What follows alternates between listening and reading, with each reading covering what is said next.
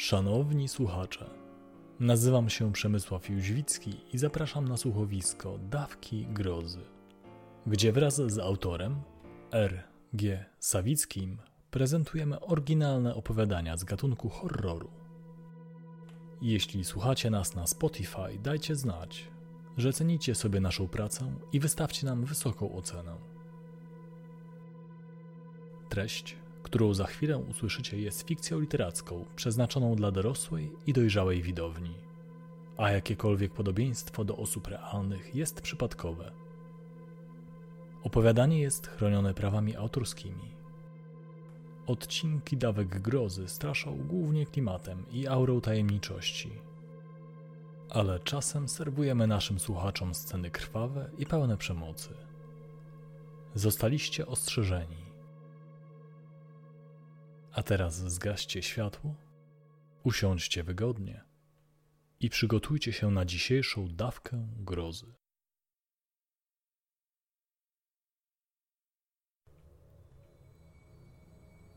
Chciał znaleźć się jak najdalej od zagrożenia. Nawet całkowicie ciemny las, którym właśnie szedł, wydawał mu się sto razy przyjaźniejszy niż otwarty teren w pobliżu bestii. Dopiero po jakimś czasie odważył się włączyć latarkę w telefonie.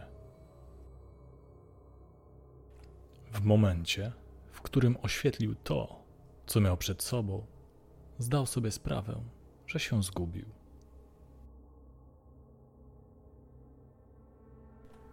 Usłyszałeś właśnie fragment Źródła Mrozu, książki R. G. Sawickiego, autora opowiadań Dawek Grozy. Wciśnij pauzę, zamów swój egzemplarz, a potem delektuj się dzisiejszym odcinkiem.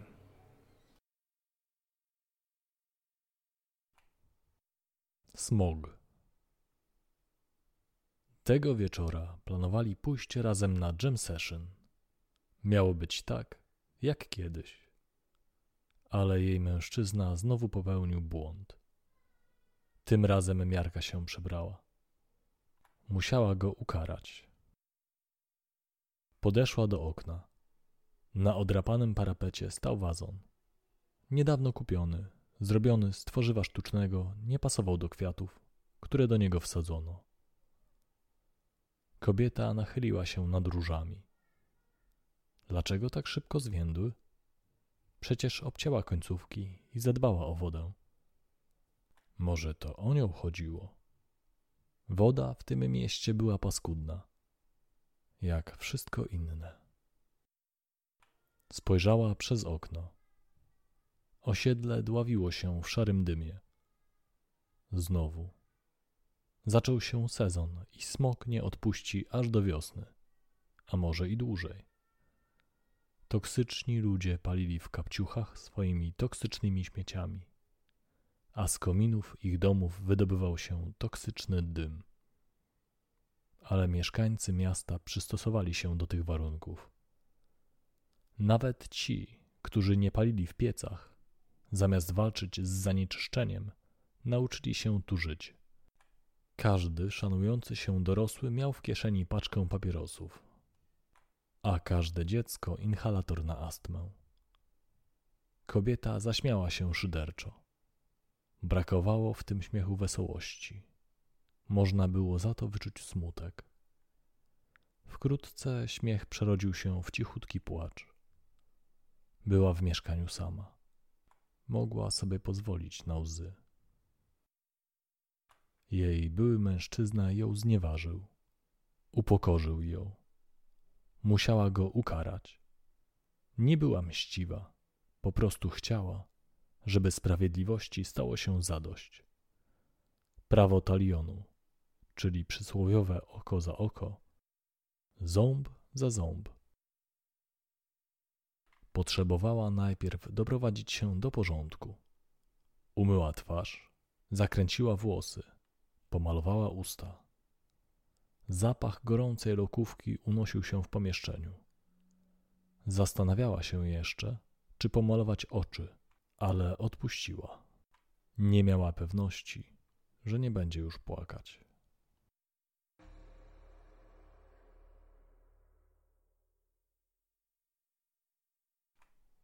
Kiedy tylko wyszła na pogrążone w gryzącej mgle ulice osiedla, poczuła się nieswojo. W okolicy mieszkali głównie starzy ludzie, więc mało kto czuł potrzebę, żeby wychodzić z domu o tej porze.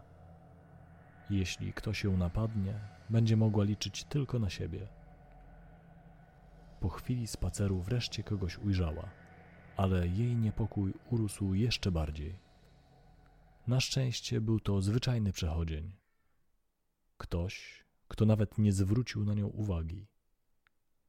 Ona natomiast zrozumiała, że jednak bezpieczniej czuje się, gdy wokoło nie ma nikogo poza nią.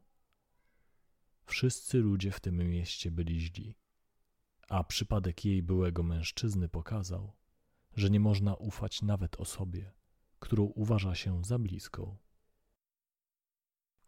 Samotna kobieta bała się tym bardziej, że pasowała do profilu ofiar, na które najchętniej polował smog. Tak właśnie media nazwały seryjnego mordercę, który grasował w okolicy. Wokół tej postaci narosło wiele mitów. Fakt, że osobnik ten atakował bardzo często i wciąż pozostawał na wolności, sprzyjał panice. Ta z kolei rodziła niesamowite teorie. Przykładowo, smog miał być demonem, cielesną manifestacją zanieczyszczonego powietrza. Inni uważali, że to duch miasta, mściciel karzący ludzi za to, do jakiego stanu doprowadzili tę historyczną miejscowość. Ona nie wierzyła w teorię o nadnaturalnej istocie smoga. Jej strach natomiast był uzasadniony, bo i niebezpieczeństwo realne. Przecież tajemniczy morderca każdego dnia zabijał jedną osobę. Zazwyczaj napadał na młode kobiety, a jeśli nie mógł żadnej znaleźć, zadowalał się kimkolwiek. Dusił swoje ofiary spalinami. Jak to robił? Do tej pory tego nie ustalono.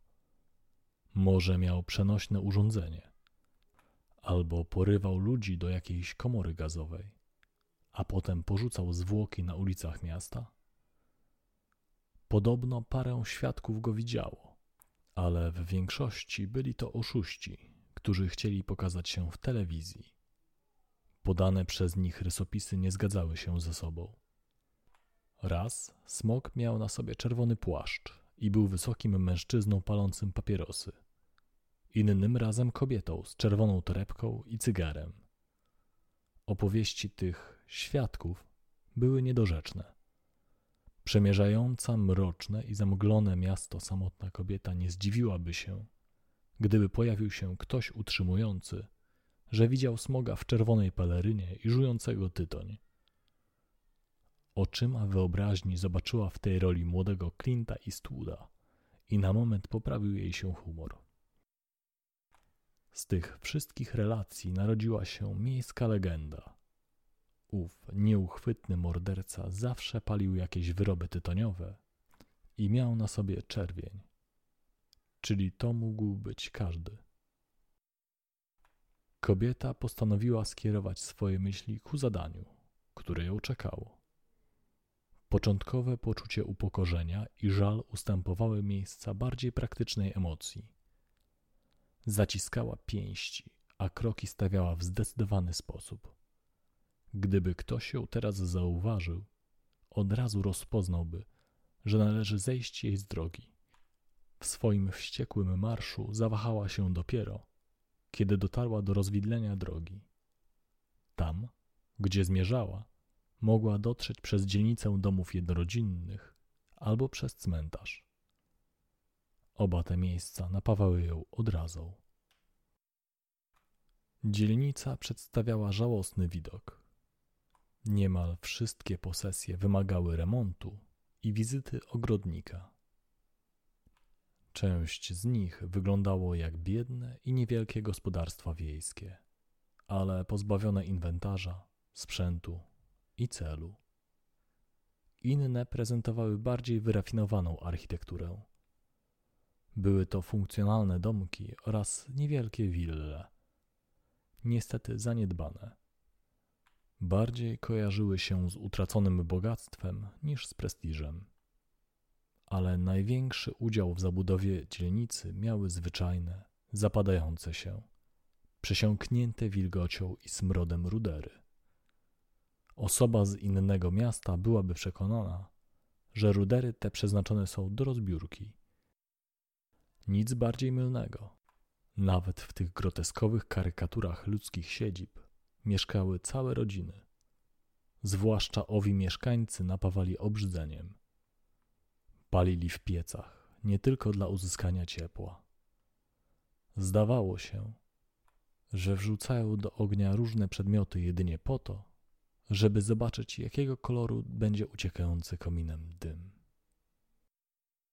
Dlatego samotna kobieta wybrała drogę przez cmentarz. Uznała, że to właściwy symbol. Nekropolia kojarzy się ze śmiercią, a jej związek umarł. Należało go pogrzebać. Stanęła przy metalowej furtce i postanowiła dać odpocząć swoim nerwom. Wydobyła z kieszeni płaszcza pudełko aromatyzowanych cygaretek. Obrzydliwa grafika, mająca zniechęcić ją do palenia, nie spełniła swojego zadania. Kobieta przyzwyczaiła się do widoku czarnych płuc, połamanych żółtych zębów i osób plujących krwią na chusteczkę higieniczną. Cygaretkę osadziła na lówce i stanęła w zrelaksowanej pozie. Dobrej jakości tytonie wyparł na chwilę wulgarny posmak sadzy, który każdy mieszkaniec miasta miał w ustach. Zakończywszy degustację, kobieta złapała za klamkę furtki. Ta rozchyliła się z metalicznym jękiem. Odgłos skojarzył się kobiecie z biedą, rdzą i przemijaniem. Cmentarz był miastem w mieście. Posiadał własne dzielnice. Osobny sektor zajmowały groby prawosławnych. Nieco na uboczu znajdowały się mogiły żydowskie, a w centrum stare krzyże wojskowych i szare nagrobki ludzi związanych z komunizmem. Najnowszą część stanowiły groby katolików urodzonych po wojnie, w większości wykonane z ciemnego granitu. Kobieta wybrała dłuższą drogę przez zabytkową część cmentarza. Tutaj miejsca pochówku wyglądały różnie. Były groby imponujące, zwieńczone popiersiami lub ostrosłupami. Były też usytuowane na niewysokich kolumnach urny. Część pomników rozpadała się, a niektóre całkowicie zarósł mech. Niektóre straszne, inne fascynujące, ale żadne nie były nudne. Historyczna część cmentarza sięgała 300 lat wstecz. Kobieta, spacerując przez otulony mgłą cmentarz, zastanawiała się nad odwetem, który wykona. Musiał być adekwatny do zbrodni. Nie mogło to również być nic nad wyraz dramatycznego, żeby nie narazić się na śmieszność. Miała plan. Narodził się w jej głowie jeszcze w mieszkaniu, a teraz jego szczegóły nabierały ostrości. Wykonanie go mogło nieść ze sobą dodatkowe korzyści, w ogóle niezwiązane z podstawowym celem. Jej blade policzki nabrały kolorów, a na ustach pojawił się uśmiech. Zaraz jednak zniknął, bo drogą przebiegł jej kot. Czy był czarny? W tym świetle nawet wiewiórka jest czarna, pomyślała. Spojrzała na grób, za którym zniknęło zwierzę. Mogiłę wieńczyła rzeźba anioła. Kobieta wzdrygnęła się. Znalazła się w najstarszej części cmentarza. Wszędzie dookoła stały strzegące nieboszczyków marmurowe sylwetki. Tonąc we mgle, robiły upiorne wrażenie. Na pobliskim grobie palił się słusznych rozmiarów znicz. Płomień tańczył, poruszany niemal niewyczuwalnym ruchem powietrza, a górujący nad nim posąg zmartwychwstałego Jezusa rzucał niepokojące cienie. To był jedyny grób w tej części cmentarza, na którym ktoś postawił światło. Kobieta ruszyła dalej.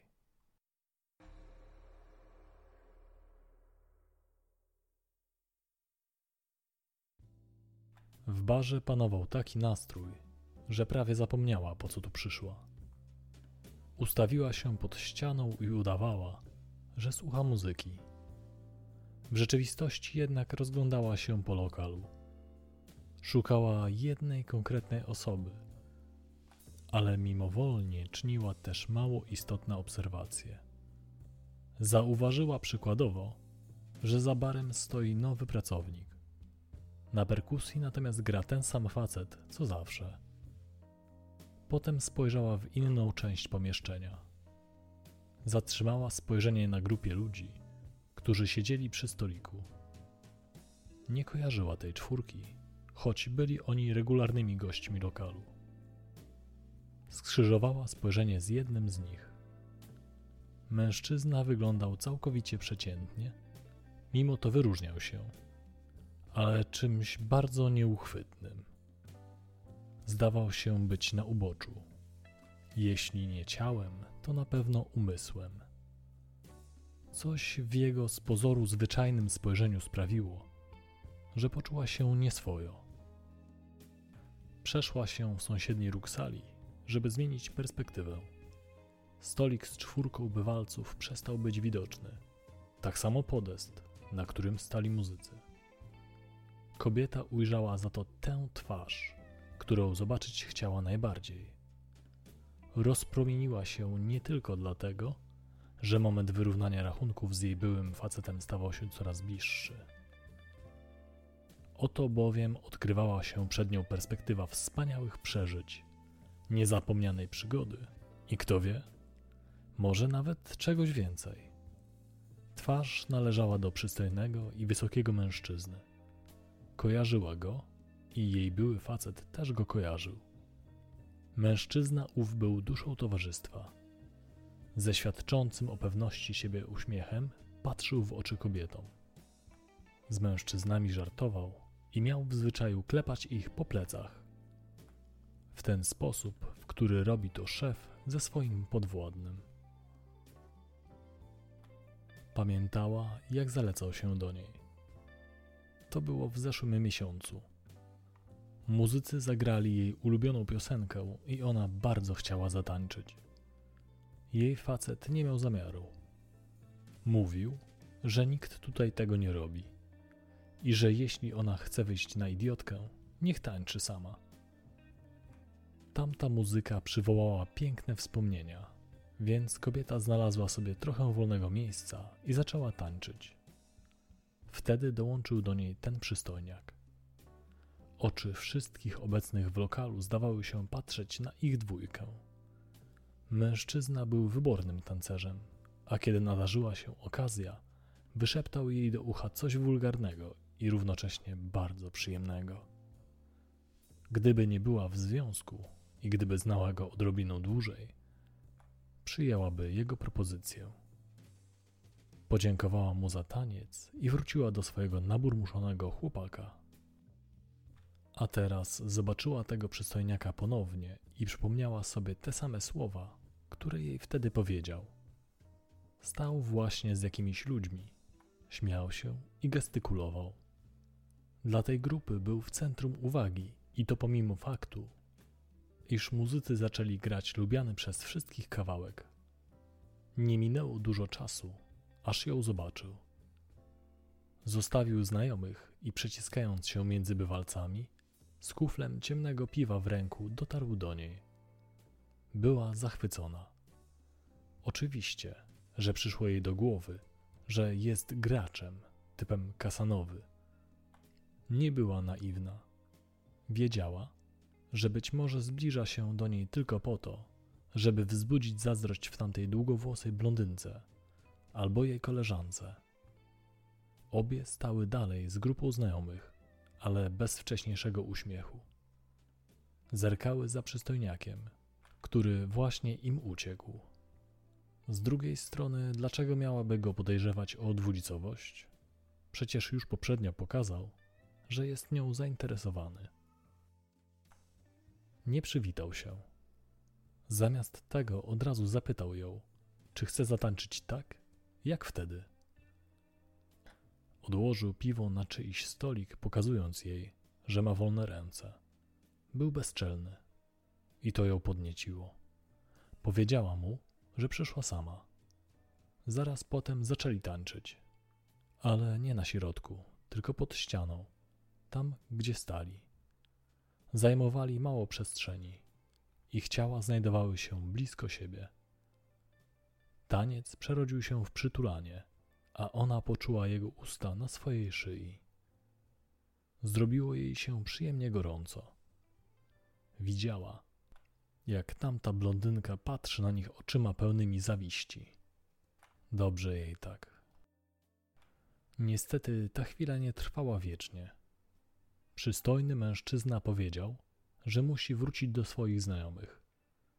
Dodał też, że być może jeszcze się zobaczą.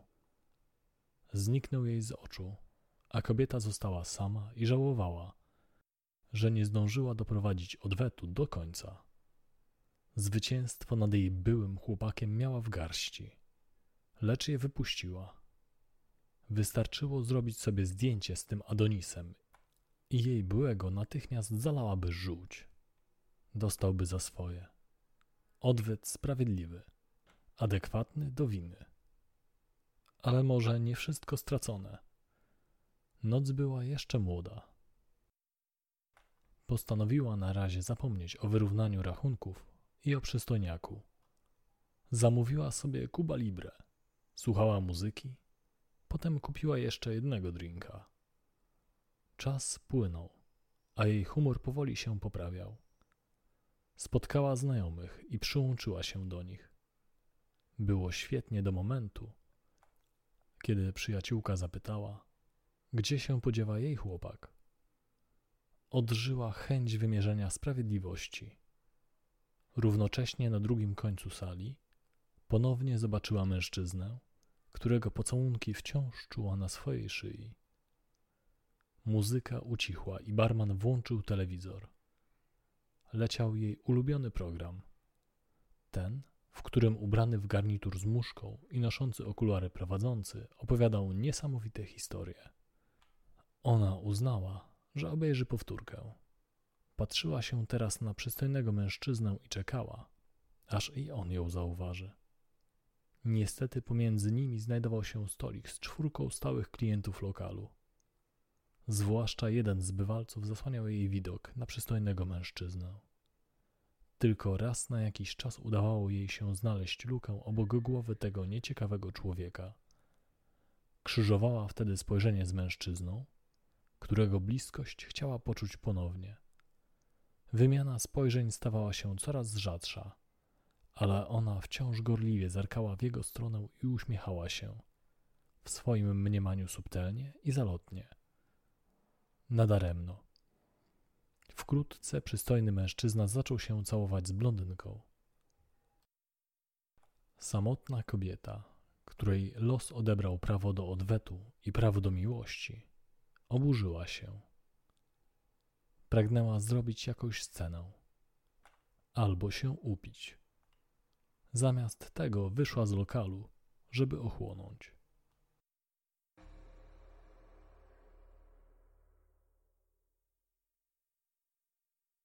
Chłód jesiennej nocy okazał się otrzeźwiający i przyjemny. Zapach miasta już nie.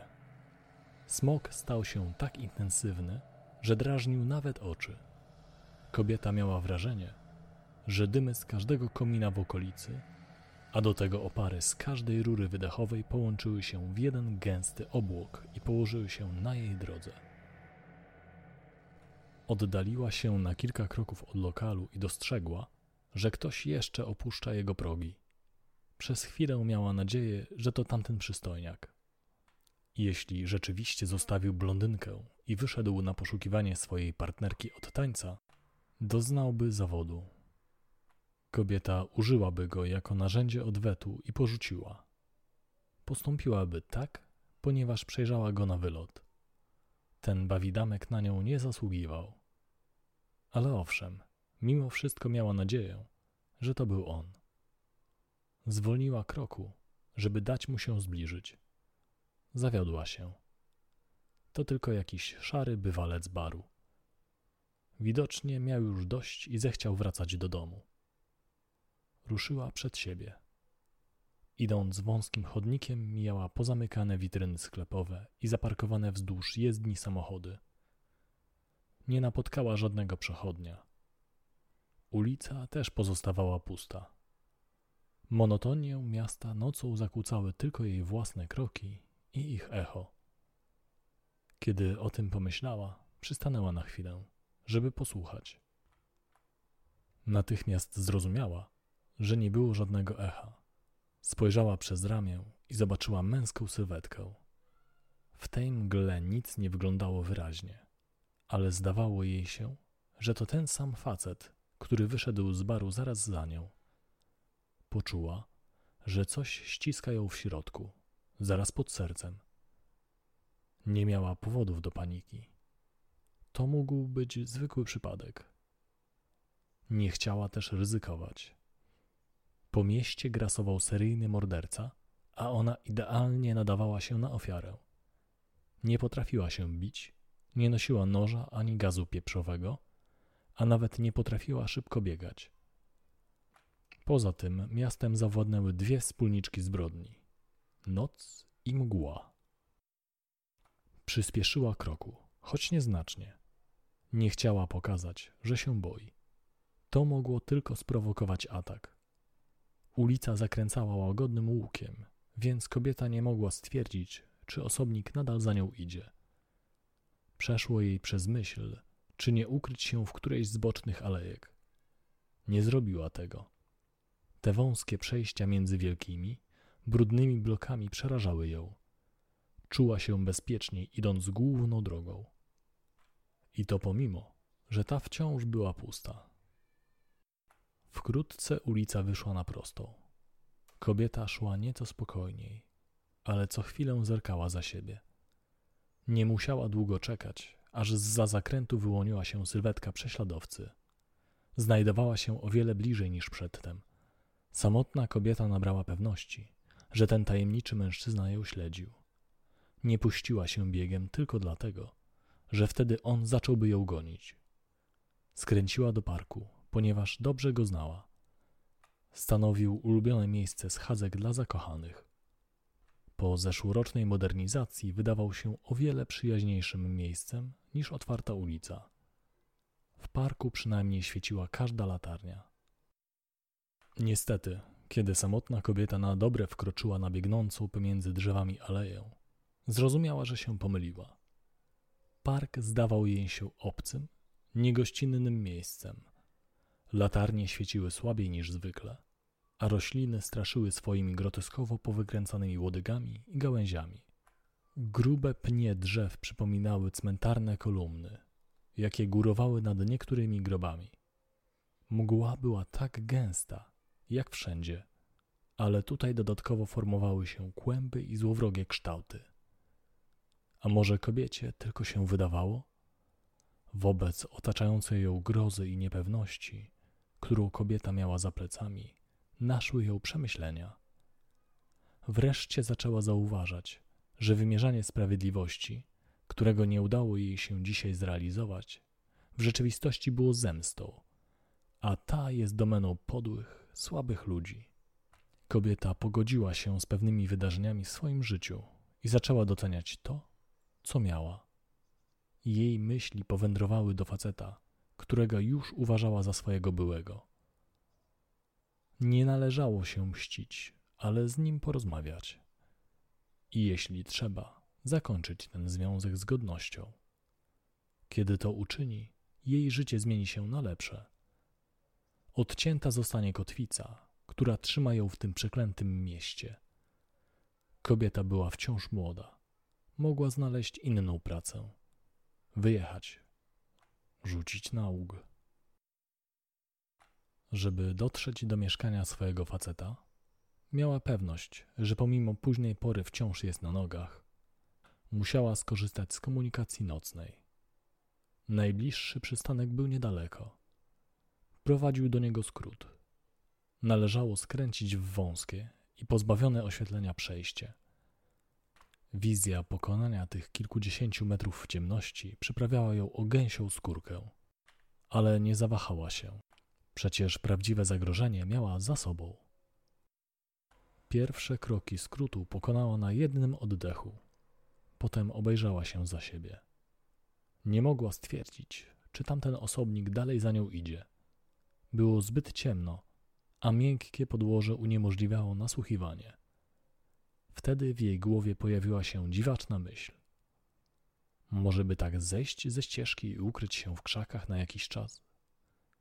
Zamiast tak zrobić, zachichotała bezgłośnie. Po chwili była już na przystanku. Niestety nocny autobus właśnie odjechał, a na następny trzeba będzie czekać ponad godzinę. Buty, które miała na sobie, nie nadawały się do długich marszów. Musiała odpocząć i zastanowić się, co dalej. Wtedy z pomiędzy krzaków wyszedł przeciętnie wyglądający, szary mężczyzna. Bywalec baru. Zdumiała się jego zachowaniem. Porzucił wszelkie pozory. Równie dobrze mogła go zapytać, dlaczego za nią łazi. Patrzyła się na niego beznamiętnym wzrokiem. Takim spojrzeniem obdarza się tych mężczyzn, którymi się gardzi.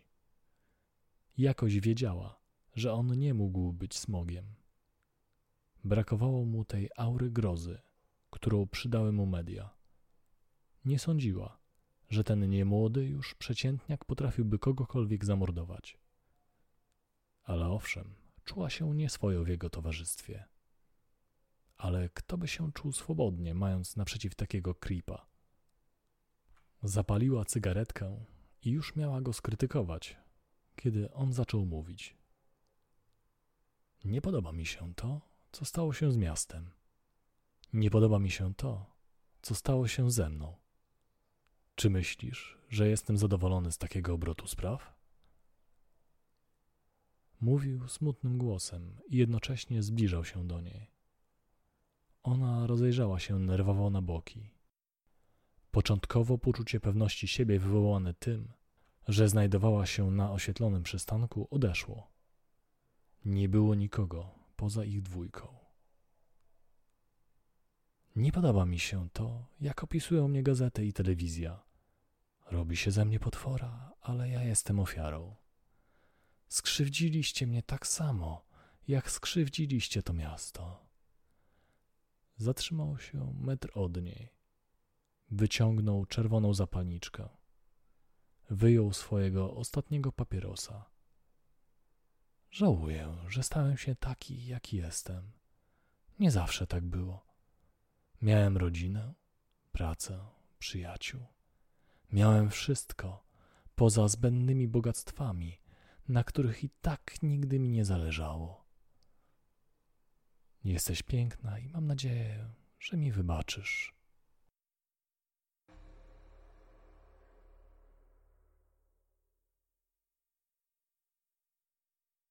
Spacerująca przez park para zakochanych usłyszała przecinający ciszę krzyk. Potem drugi, bardziej przypominający jęk. Ścinał krew w żyłach. Mimo to chłopak poczuł przypływ adrenaliny. Postanowił pokazać swojej dziewczynie, jaki jest odważny i ciągnąc ją za rękę, ruszył na miejsce zdarzenia. Młodzieńcza odwaga wyparowała, kiedy tylko znalazł się na opuszczonym przystanku autobusowym. Zamiast dzwonić na 112, stanął w miejscu, nie mogąc oderwać oczu od tego, co leżało na chodniku. Ujrzał ciało z wytrzeszczonymi oczami, bez brwi i rzęs. Czaszka pozbawiona włosów. Twarz poparzona tak bardzo, że wystawały z niej kości policzkowe. Swąd spalenizny, którego źródłem na pewno nie było zanieczyszczenie powietrza. Chłopak stał dalej, jak sparaliżowany i nie mógł oderwać wzroku od makabrycznego odkrycia. Po chwili jednak zaczął kwestionować swoje poczucie rzeczywistości, ponieważ nieopodal trupa zobaczył czyjąś sylwetkę. Spod płaszcza tej osoby, z jej oczu, uszu i otwartych ust wydobywał się czarny dym. Zdawał się mieć konsystencję smoły. swoją czarną smugą sięgał zmasakrowanych zwłok. Raz wił się jak wąż, a raz pełzał niczym roje wielkich pająków. Potem postać oddaliła się i pozostał po niej zapach, który nastolatek i jego dziewczyna mieli czuć już do końca życia. Kiedy za parę minut przyjedzie policja i przetransportuje zwłoki do kliniki, patomorfolog odkryje poparzenia również przełyku, a także w takich miejscach, że zbrodnia zostanie zakwalifikowana jak morderstwo i gwałt. Chłopak i jego dziewczyna podadzą różniące się od siebie rysopisy tajemniczej postaci. Policja nie będzie wiedzieć, kogo szukać: kobiety czy mężczyzny, osoby palącej papierosy czy coś innego. Sprawa pozostanie nierozwiązana, a liczba ofiar jeszcze wzrośnie. Miasto natomiast będzie się dusić w oparach smogu. Tak długo, jak toksyczni ludzie będą palić w kapciuchach swoimi toksycznymi śmieciami, smutkami i grzechami.